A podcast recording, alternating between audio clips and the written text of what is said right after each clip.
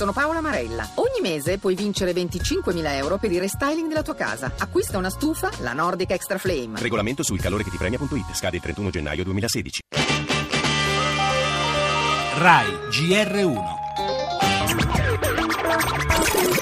Rap, parole in effetto, quaderno di metafore che esprimono un concetto assoluto e perfetto. In nome del popolo italiano, il Tribunale di Istruzione Monocratica, visto l'articolo cinquecentotrenta C C P, assolve De Luca Enrico dal reato a lui ascritto perché il fatto non sussiste. Sono due anni che sono in questa sala di attesa. La pubblica accusa mi ha voluto mettere su questo banco degli accusati usando un arnese del codice fascista. Esco da questo banco con la testa alta. Questo è ciò che penso, la vita è la mia scuola, do potere alla parola. Potere alla parola! Potere alla parola, sì! Difendo l'uso legittimo del verbo sabotare nel suo significato più efficace e ampio. Considero l'imputazione contestata un esperimento. Il tentativo di mettere a tacere le parole contrarie.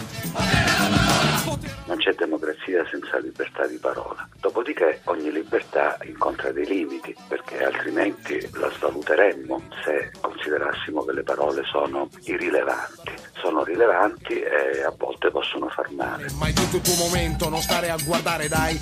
Urla, squarciagola, dai potere alla parola.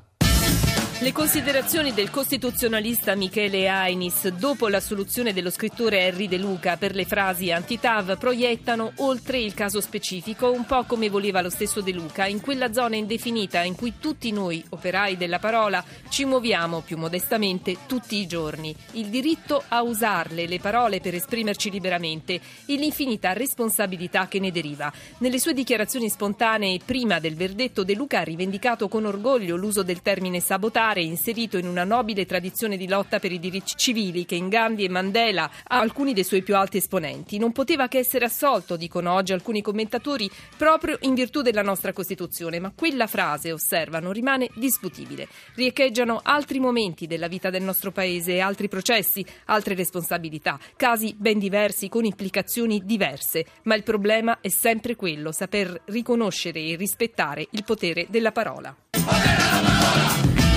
Le altre notizie in primo piano nel nostro giornale: ancora la manovra verso il sì di Bruxelles alla legge di stabilità, resta invece acceso il dibattito politico. Renzi, dopo le critiche, attacca la minoranza P D, sono come Totò, dice, attaccano a prescindere. Esteri, ancora minacce di Hamas contro Gerusalemme, parleremo anche del giallo della giornalista britannica Jackie Sutton, trovata cadavere in una toilette dell'aeroporto di Istanbul.